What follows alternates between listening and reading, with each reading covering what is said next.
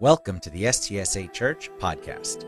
Each week, we discuss relevant, thought-provoking topics that challenge us to understand our faith more personally and engage in it more practically. We aim to communicate the depth and riches of our ancient faith in simple and understandable ways that are relatable to the modern world. We are in our finale, the series finale, could be the season finale as well, the series finale of a series called You Are What You Ask, where we are approaching life with the idea that ultimately in the end, the outcomes of our lives are determined by the decisions that we make, and the goal is to give us a better framework for making decisions by asking better questions. Because what we talked about from the beginning of the series is every single person in this room, every person who exists on this earth, you have a framework in mind of how you make decisions. It's just a matter of whether or not you are aware of it, or whether it's subconscious, whether you're intentional about it, or whether it just happens to you. Like, for example, you may make decisions without realizing it. A lot of people would say, whenever it's a decision, yes or no, they ask, will this make me happy? Will this make me happy? And I bet if you're a person who asks always, will this make me happy? I bet you probably live a comfortable life, but I bet you probably also live a selfish life, because the goal of life isn't just to be happy about me. Some people would make decisions by, you would approach it and say, will this make me rich? Will this make me money? And if that's you, you probably accumulated a lot of money in life. But maybe relationships aren't as deep. Maybe there's no real connection there. Maybe you're isolated.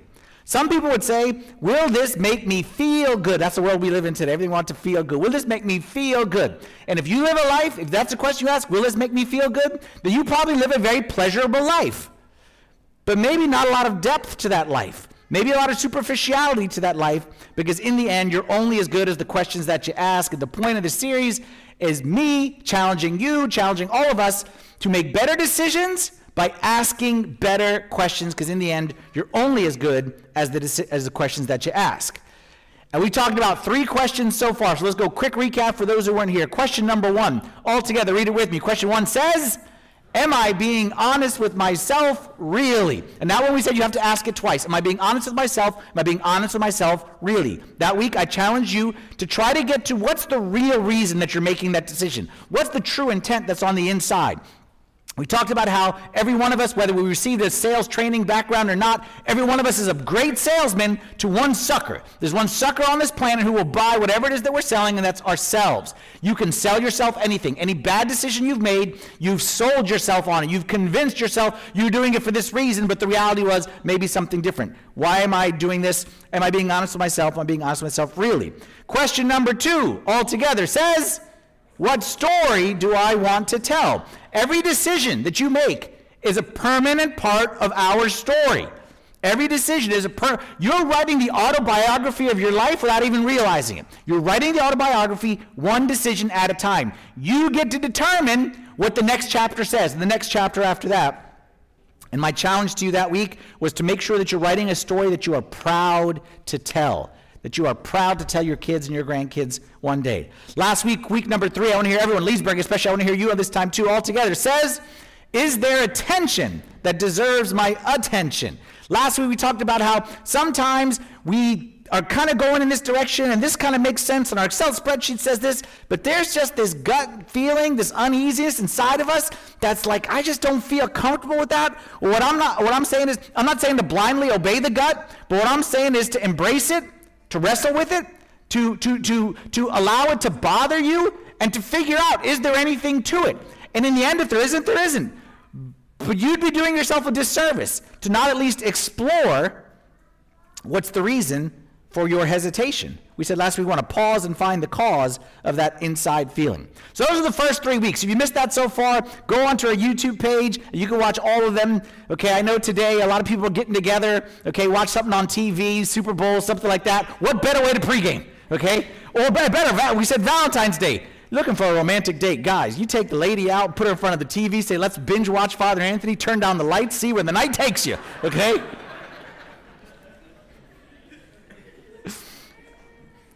Our 4th and final question we're going to talk about today is the maturity question. Before I get into it, let me ask you a question. Show of hands. Are you a snoozer? Who's a snoozer here in this room? You know, some people very proud to be snoozers, okay? Snoozers. Snoozers in the room. I saw hands up go all over the place. Snoozers. Some of you are thinking, I hope this sermon's not a snoozer. No, this won't be a snoozer. I'm asking you if you're a snoozer. Snoozers, let me ask you a question. As a former snoozer, I've been doing better. Now I don't have to snooze because now at my age is the bathroom break. I can't get past a certain point anyway, so that I have a built-in alarm clock. But when we were snoozers, let me ask you a question. Why do we do this to ourselves? Why do we snooze? Why do we snooze? Like some of us. Okay, actually, let's do this one. Let's do a little. How many people are multi-snoozers? Okay, multi-kids. Let's go here. We'll give another prize. See if we get a prize. How many people snooze twice on average? Okay, how many people snooze three times? Woo! Anyone four? At that point, why are you setting the alarm? Okay, you're gonna snooze four times. Five snoozes? Five snoozes? Six? You're still employed? You got a job? Seven? Anybody seven? Oh my goodness. In my notes, I thought 1, 2, 3 would be the most. Let me ask you a question, especially the crazy people who said the 6 and the 7, no offense. Why do we do this? Are we insane? Like, are we insane people? Like, how many of us, if you're like me, how many of us, we got a plan for our night, for our day? At night, we set the plan. I'm going to get up at this time. I'm going to spend time with God.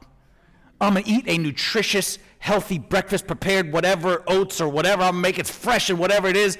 I'm going to prepare for my day. I'm going to get to work early. Like, I'm going to be prepared.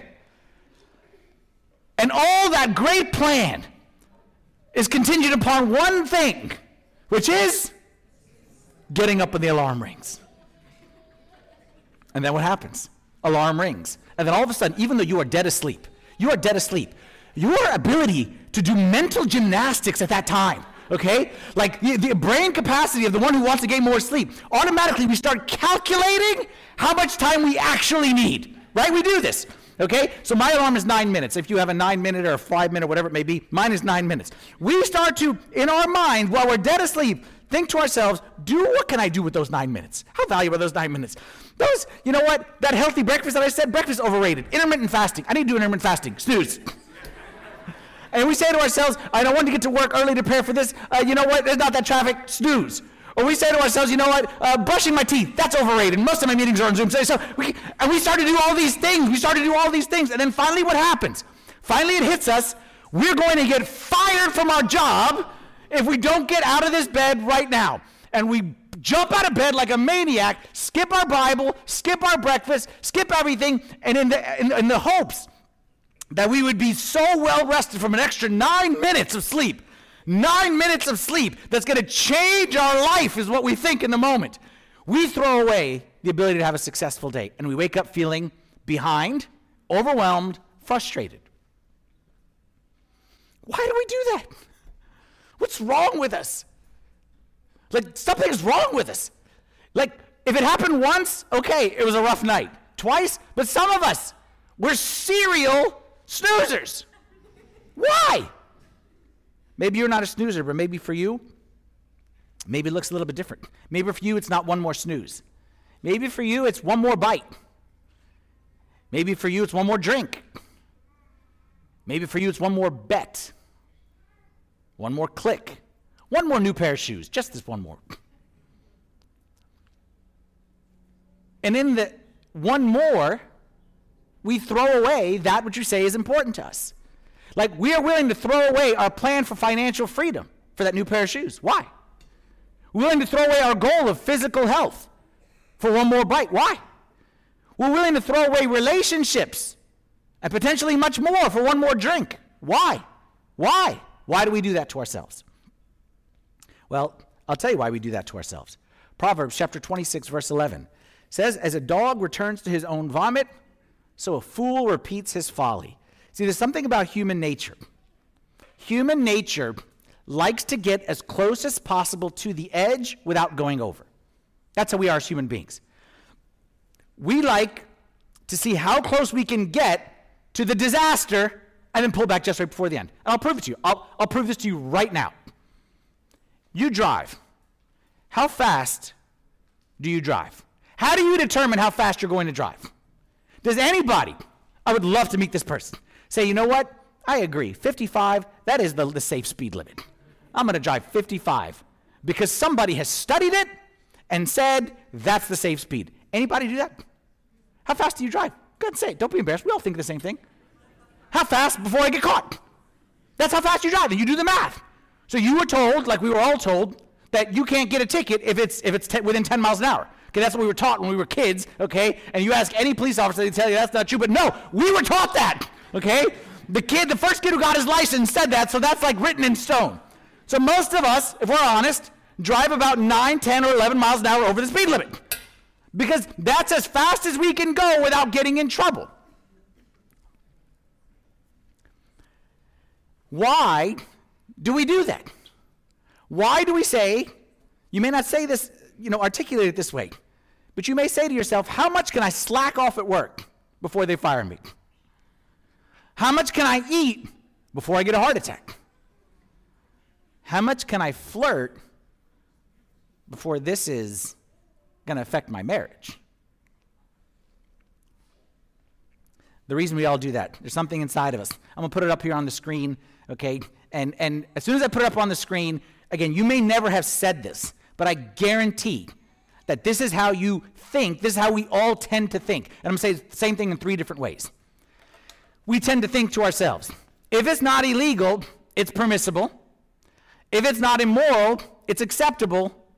If it's not over the line, it's probably fine. Said another way, we tend to view life in terms of right and wrong. What's allowable and not allowable. What's okay and what's not okay. What is just in front of the line and what is over the line. And in case this isn't readily apparent, why this is so dangerous. If you're a parent, imagine you and your children. Like, I'm a father, I have a teenage son and a teenage daughter.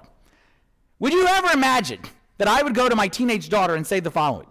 Sweetheart, my beloved daughter, as you go out to this winter formal dance, as long as you don't do anything that's against the law, I'm fine with it. As long as, would you imagine, I go to my son who's in college now, say, son, have a great time. As long as you don't end up in jail, I'm good with it. Would anyone want their children to make decisions based on what's going to put me in jail or not put me in jail? Of course not.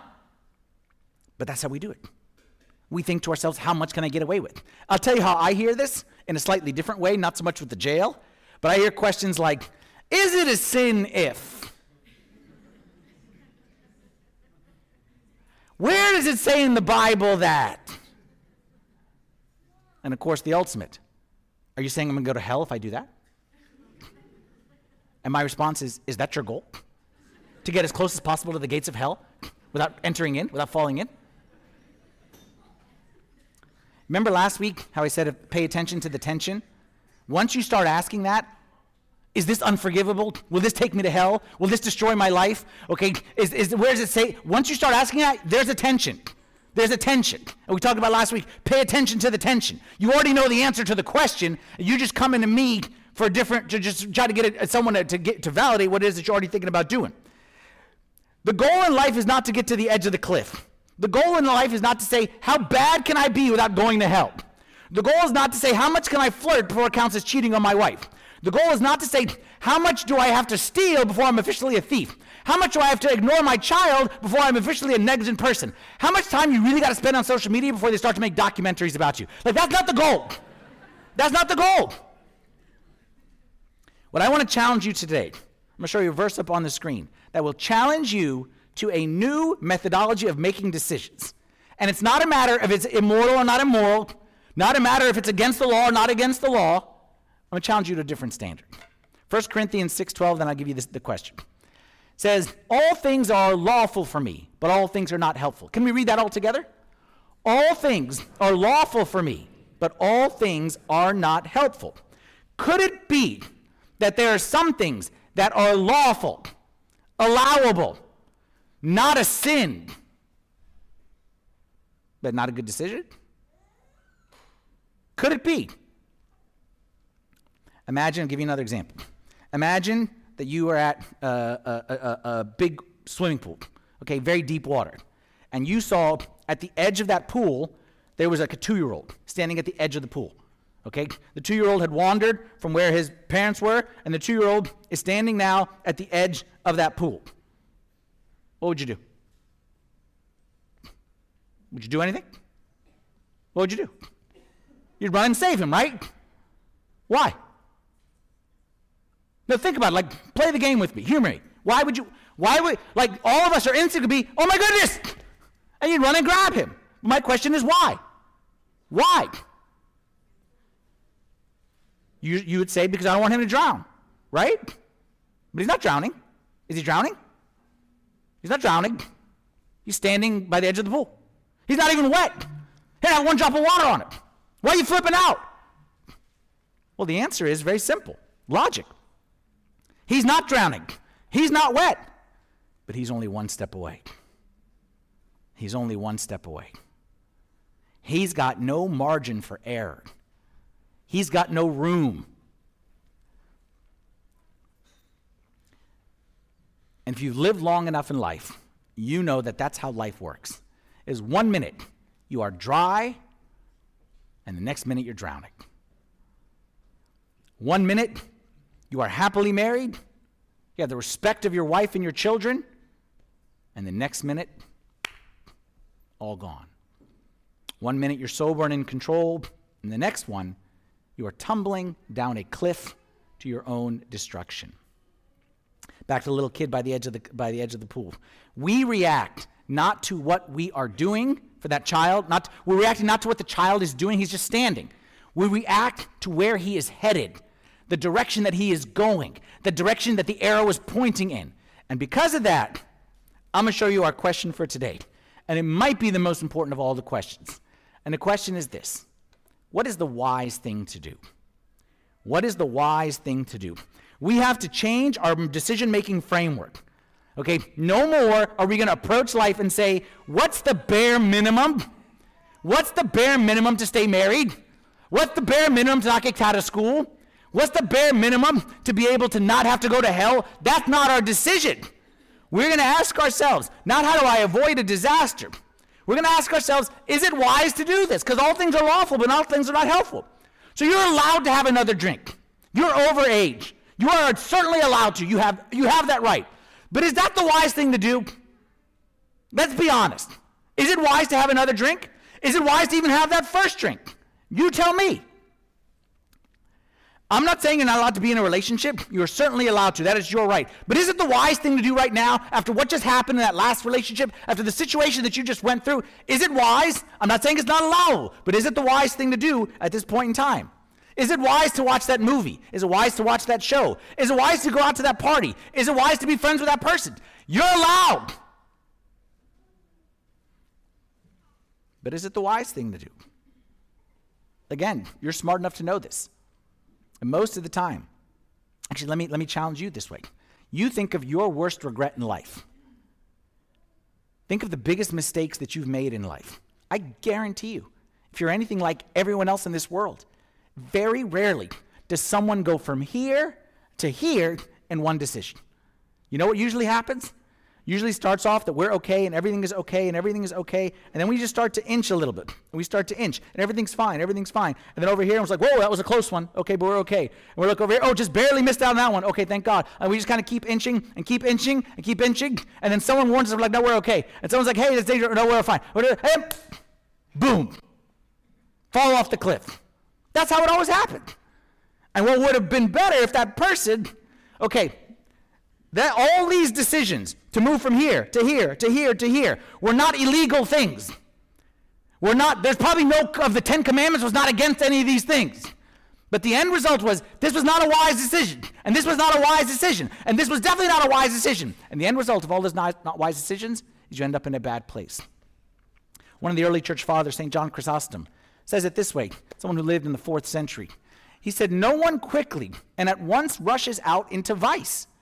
The devil gently and little by little, that's the most dangerous phrase, gently and little by little leads him on to it until he comes to the very pit of destruction and casts himself in. Just because there is no thou shalt not telling you not to do that doesn't mean there's a thou shalt do it. Just because it's not illegal, just because there's no commandment, just because God himself didn't appear to you and tell you that you're not allowed to do that, doesn't mean that it's the wise thing to do. Every week, I put a question up on the screen. We take a passage from Scripture. Usually it's a character of someone who exemplified what we're talking about here. Today, biblical passage is very simple. It's going to be 3 verses, and it's St. Paul giving us potentially the best advice for 2024 that you could ever get. And you can give it to us for free right here. It's in Ephesians chapter 5, verse 15 through 17.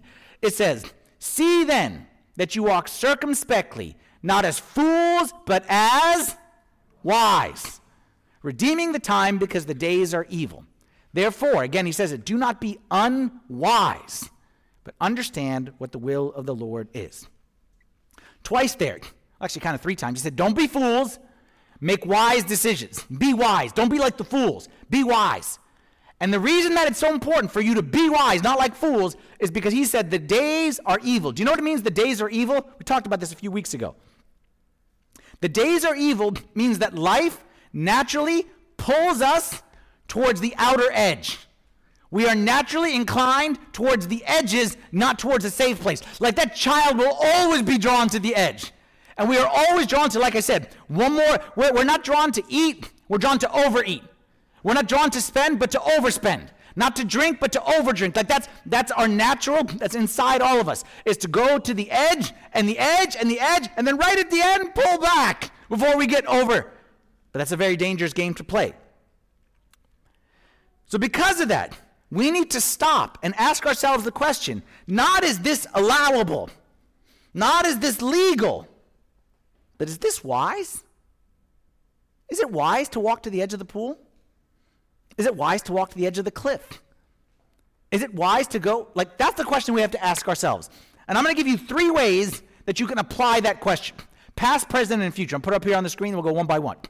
In light of my past experiences, in light of my current circumstances, in light of my future hopes and dreams, what is the wise thing to do? Past, present, and future. In light of my past experiences, my current circumstances, my future hopes and dreams. Let's start with the past. You've heard the expression, those who forget the past are doomed to repeat it. They say it a slightly different way. Those who don't pay attention to what got them into trouble yesterday probably going to find themselves in trouble today and tomorrow. Not as succinct as the first way, but gets the message across. In other words, every one of us has a past. Every one of us has certain things, experiences that, watch this word, predisposes us to certain temptations and lusts. And I want to go even further, to certain disasters and blind spots. In other words, each one of us is a sucker for something. So therefore, listen carefully, this is important. What may be okay for other people to do should be off limits for you. Based on my past experiences, forget about you. Based on my past experiences, for you, you may say, it's no big deal. But given my experiences and what I've gone through, for me, it's very dangerous and I need to stay away. I'll give you an example. Most people think of me, I know I give off the impression that I am very disciplined. Father Anthony's a very disciplined person, okay? I don't drink. I never have drank. I don't see the purpose of it. Seems like you're wasting a lot of money to act like a fool, but that's whatever. That's on you, okay? I don't smoke. Never have smoked. Think it's disgusting, okay? I don't want to put that junk inside my body. So you say, Father Anthony's a disciplined guy, you know? I have a weakness. Maybe different than your weakness, but I have a weakness. And this weakness, I fail every time. No matter how much I'm prepared, no matter how much accountability, no matter how much I fast and pray, and in fact, the more I fast, the more I fall. You know what my weakness is? Buffets. All you can eat. And I got, it doesn't matter the kind. Pizza buffet, Chinese buffet, breakfast buffet. One time I went crazy at a sushi buffet. I don't even like sushi. But once you tell me, I don't know what's inside me, once you tell me that it is paid for, no matter how much, like I'm going to get my money's worth when I go to all you can eat. There's something inside me, like my mama didn't raise a fool. It's already paid for, you eat as much as you can humanly put inside your mouth. That's how I was raised. One time, before we had kids, me and Marianne went on a romantic getaway, just the two of us, to Myrtle Beach, South Carolina. In case you've never been there, it is the all-you-can-eat buffet capital of the universe. Everything is all-you-can-eat buffet. And we, newlyweds, we hit the buffet scene, okay? We hit it hard, okay? Like, we were all of, like, so we did the Shoney's thing, okay, in the morning. We did the Captain D's. Have you been in Myrtle Beach? Captain D's, Seafood Kitchen, okay? Captain D's, someone there. Captain George's, everything's Captain's over there. We did Hungry Howie's, like, everything. And we ate ourselves sick during that week. But then the pinnacle of it all, the pinnacle, was on our second to last day. We went to a fine establishment known as Mammy's Kitchen. Mammy's Kitchen. If you've ever been to Myrtle Beach, there's a Pappy's Kitchen and a Mammy's Kitchen. And you can imagine the high quality food that we're talking about right there in Mammy's Kitchen. And I'm telling you, this is true. You ask my wife about it. We're like married for like a year. We're like still in like the newlywed, the like whatever with each other. I had to walk out. I made my plate. Okay, and every time I make a plate, I wasn't hungry, but it didn't matter if I'm hungry. I'm eating, okay? Nothing looked appetizing, but again, that's inconsequential. And I filled my plate, and I used to fill that plate, like, because in addition to wanting to eat, I didn't want to have to get up, so I filled that plate, okay? And I put the meats at the bottom. You know, you never put the vegetables on the bottom. You put the meat as a base layer, okay? So you can build up on that. It's like Legos, okay? You got to have the strong foundation, and I built that bad boy up, and I put stuff that I never even heard of. I didn't even like it. I don't care. I'm going to eat it. Sat down at that table, and I started eating. And I'm sick to my stomach, and I'm forcing it down, okay? And finally, I'm like, I can't do it. And I had to get up, ask my wife.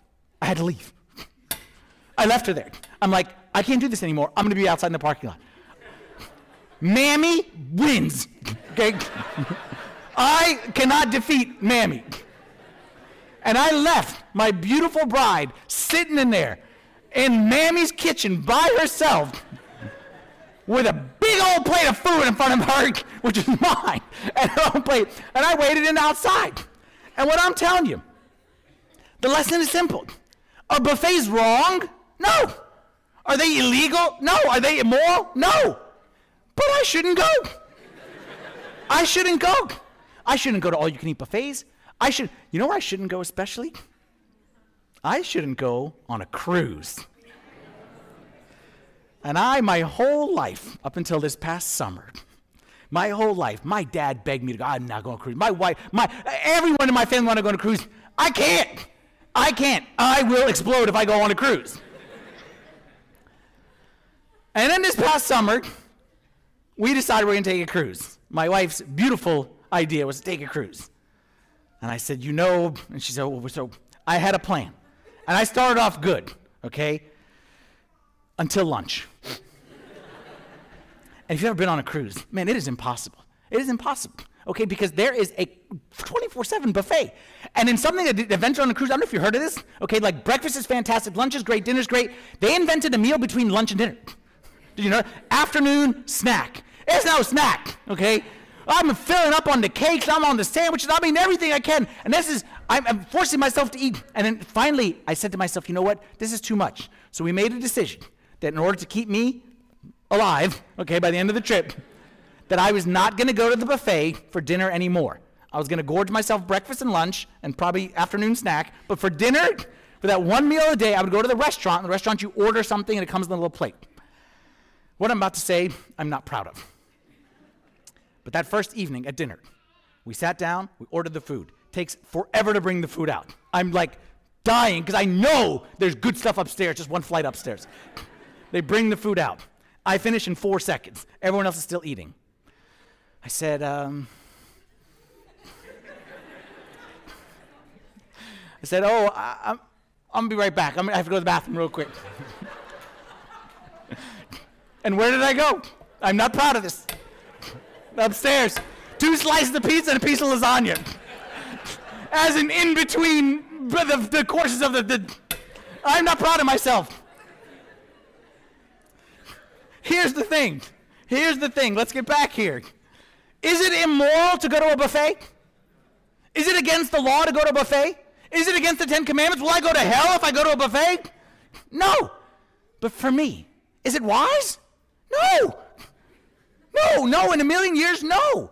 And what I'm saying is, for you, in light of your past experiences, you have to ask yourself the same question. Like, in light of who you are, in light of what you've gone through, is it wise for you? And we'll just go down the list.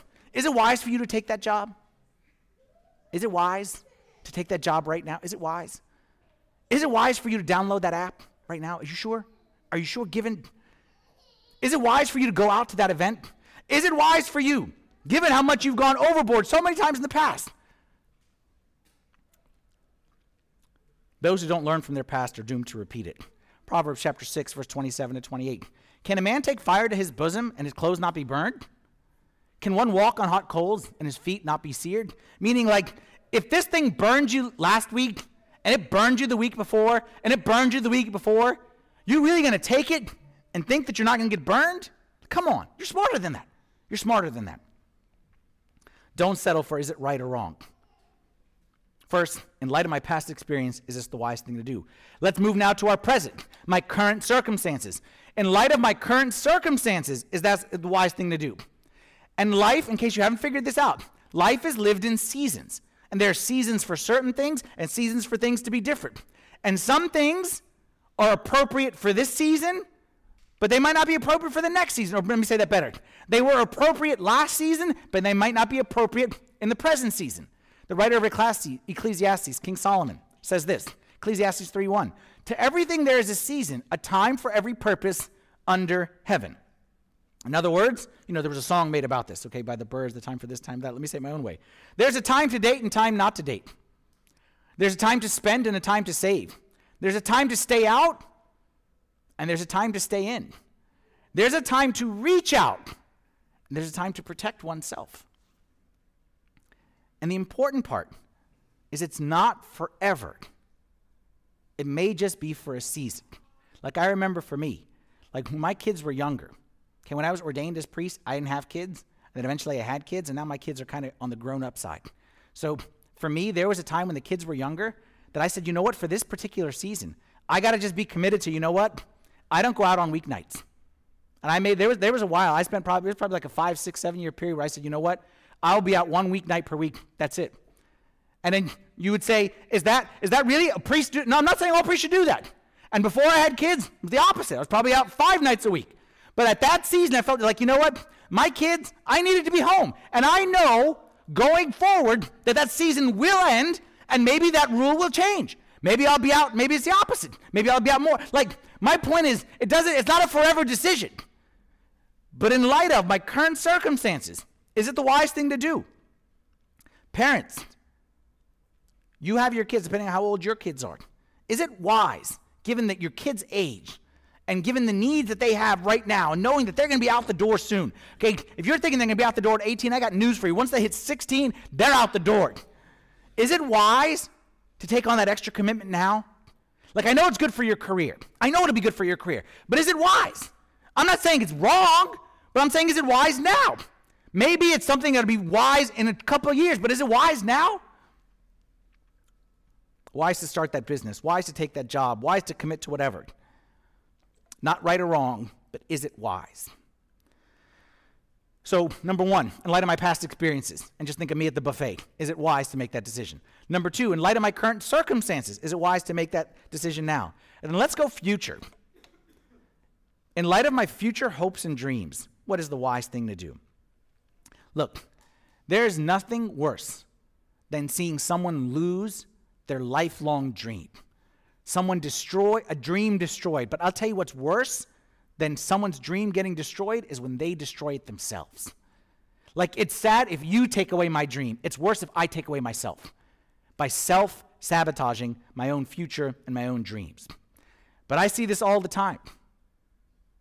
I see all the time. You ask someone, hey, what is it you want out of life? Where do you want to end up? What are you trying to accomplish? And I hear great words. But then the action behind it, the action that goes around it, is undermining that very goal. Singles. How many singles? I want a godly marriage. I want a godly wife. I want a godly husband. I want a godly home. Okay, but you're living very ungodly as a single person. So how's that add up? Because in case you haven't figured out, you're going to attract what you are. A godly person doesn't want an ungodly person. So it's very logic. Dating couple. We want God's blessing for our future. Okay, but you're living engaged life to do your best to put God as far away as possible from your relationship. You ignore everything he says to do. You ignore his everything, but you somehow want his blessing to come in there. Parents, how many of us say, our kid's number one, our kid's number one, we want our kid's number one? Oh, really? Because anytime I talk to your kids, they say Facebook is number one. They say Instagram is number one for mommy. They say she's always on her phone. But on her phone, she's typing in how important her kids are and posting it somewhere. How many of us say we want the will of God? We want God to guide us. We want God's blessing. And every day, we hit that snooze button. We ignore God day after day after day. We ignore his word. We ignore time in prayer. But we really want God to bless our lives and to guide our day. How? I'll give you a verse right here. Galatians chapter 6, verse 7 and 8. Do not be deceived. Do not be deceived. God is not mocked. God is not mocked, meaning you can't pull a fast one on God. Do not be deceived. God is not mocked. For whatever a man sows, that he will, say it with me, that he will also reap. For he who sows to the flesh will of the flesh reap corruption, but he who sows to the Spirit will of the Spirit reap everlasting life. Do not be deceived. God is not mocked. You can pull a fast one on yourself. You can pull a fast one on me. You cannot pull a fast one on God. So you will reap what you sow. And in light of that, let's go through it again. Let me give you some challenges right here. In light of where you want to be in the future, financially, your financial hopes and dreams, what's the wise thing to do right now? Like, be an adult. This is a maturity thing. A mature person can delay gratification for the sake of something greater down the road. So where do I want to be? What financial freedom do I want? And then make a goal and stick to it. Don't let Amazon trick you. Don't let Target destroy your financial freedom goals. Like, come on. Is that the wise thing to do given your future hopes and dreams? Single people, like I said, you figure out where you want to be 10 years from now. You figure out the relationship you want. You figure out where you want to end. And then I ask you, is what you're doing now the wise way to get there? Is this, do you see the path from A to B to C to D leading where you want? If you're married and you plan to go to the distance with your spouse, everyone's dream, to be married forever, BFF the right way, best friends forever. For life, forever. Whatever. That's your plan. Let me ask you a question. Are you doing anything now that puts that at jeopardy? You want to get there. Is there anything that may be allowable, may be illegal, you're not breaking the law, but it puts that goal in jeopardy? Or maybe it's the opposite. Maybe you're not doing anything to facilitate that goal. You got children. How do you envision those children as teenagers? College kids, adults, married one day. How do you envision the relationship between you two? How do you envision their relationship with God? Well, if that's what you're envisioning, what are you doing today that's going to take you there? Come on. You're smart enough to figure this out. If you invest nothing in that relationship, then don't be surprised when you get nothing from it. Because God is not mocked. Whatever a man sows, that he will also reap. Look, I don't want to sound negative. But when it comes to your future hopes and dreams, the deck is stacked against you. You know that, right? The deck is stacked against you actually getting there. Life is not in your favor. The days are evil. That's what St. Paul said. And because of that, because we understand that the gravitational pull will always be to the edge. The gravitational pull will never be towards a happy marriage. The gravitational pull will be towards... The gravitational pull will never be towards financial freedom. It'll always be towards excess. The gravitational pull will never be to a pure and God-honoring life. The gravitational pull will always try to pull me toward the edge of the cliff and knock me over. So because of that, think of it like the undertow in the ocean. Because I know there's an undertow that's always pulling, I want to get there, but the undertow's, so you know what? We have to be very intentional that I'm going to go in this direction. And I know that even if I'm intentional going this way, it's still going to push me, but I'm going to be intentional. So I'm going to ask myself these questions, and I promise you, if you learn to integrate these questions into your daily decision-making, you will not regret it. You will not regret it. Because ultimately, in the end, we've all seen too many people lose their dream with little decisions. We don't want that to be us. So get rid of the idea, is it wrong? Will it send me to hell? Show me in the Bible. I want to hear that question again. The question we're going to ask is, in light of my past experiences, in light of my current circumstances, in light of my future hopes and dreams, is it the wise thing to do? Ephesians chapter 5, we'll show you that verse once again. See then that you walk circumspectly, not as fools, but as wise, redeeming the time because the days are evil. In the end, you know this. In the end, our lives are nothing more than the sum of our decisions. That's it. Where we end up, forget where we end up. Where we are today is simply the sum total of the decisions that we made along the way and the decisions that others made along the way that affected us as well. So you owe it to yourself, and you owe it to your loved ones, and you owe it to the people whose lives are directly and indirectly impacted by the decisions you make today for generations to come. You owe it to them, and you owe it to yourself to pause and ask yourself better questions to make better decisions. I'm put up here on the screen. And in case, we'll make this easy for you, okay? We have these little postcards. You can see some people want to take a picture of it, put it over there. We're also going to hand you out these little postcards as soon as I finish. You see people up and down the aisle here and in Leesburg as well. They're going to have these postcards. And I want you to take this. I don't want this to be a series that was in one ear and out the other. I want you to hang this on your fridge. Hang it on your mirror. Hang it in front of you and work to incorporate these questions into your daily decision-making because, like I said, in the end, your life will only be as good as the decisions that you make, and your decisions will only be as good as the questions that you ask yourself. My hope and my prayer is that when we look back 10 years from now, we look back, maybe someone will have this card 10 years from now, when all of us are in canes and walkers and whatever, someone will have this card and say, you know what, that card, that question right there saved me from some serious regrets that I could have had in my life. So make sure you grab one of these cards, and when I come visit you in your home, I want to see these things displayed right here, but more importantly, I want to see decisions made based on them. Let's stand together and say a prayer. In the name of the Father, and the Son, and the Holy Spirit, one God, amen. Heavenly Father, Lord, we thank you for all that you've done for us, all that you've given to us. We thank you, Lord, for laying out in front of us the path to life. And we thank you, Lord, that you've given us this like you have big dreams for us. You have big dreams for where you want us to end up. We thank you for that, Lord, and we pray that you would help us not to get in the way of those dreams with our bad decisions. Help us, Lord, to fulfill your plan for our lives by making better decisions and leading to a life with fewer regrets. We hope today's message inspires you in your faith journey. And at the end of this episode, we invite you to take a moment to subscribe to our YouTube channel.